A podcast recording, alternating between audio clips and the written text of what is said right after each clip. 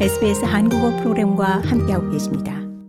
한국 축구 대표팀이 2022 FIFA 카타르 월드컵 조별리그 H조 1차전에서 우루과이와 0대 0으로 비겼습니다.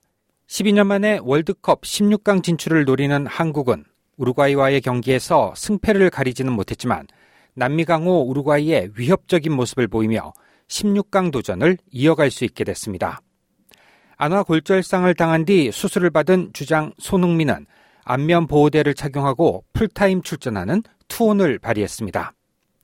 또 다른 H조 경기에서 포르투갈은 가나의 3대2 진땀승을 거뒀습니다. 호날두는 후반 20분 페널티킥을 성공시키며 사상 최초로 월드컵 5개 대회 연속 득점에 성공했습니다.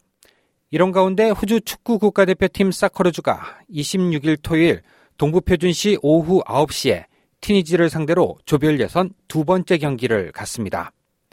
사커르주의 수비수 밀로스 데게넥 선수는 티니지와의 경기에서는 기술적인 부분보다는 정신력에 더 중점을 두겠다고 말했습니다. We have to win this game to set ourselves up for the game against Denmark. And I believe in the squad. 밀소스는 덴마크 경기에 대비하기 위해서 이 경기를 반드시 이겨야 한다며 나는 선수들을 믿는다. 누군가를 위해서 우리가 무언가를 바꿀 거라고 생각하지 않는다. 우리 모습 그대로여야 한다라고 강조했습니다.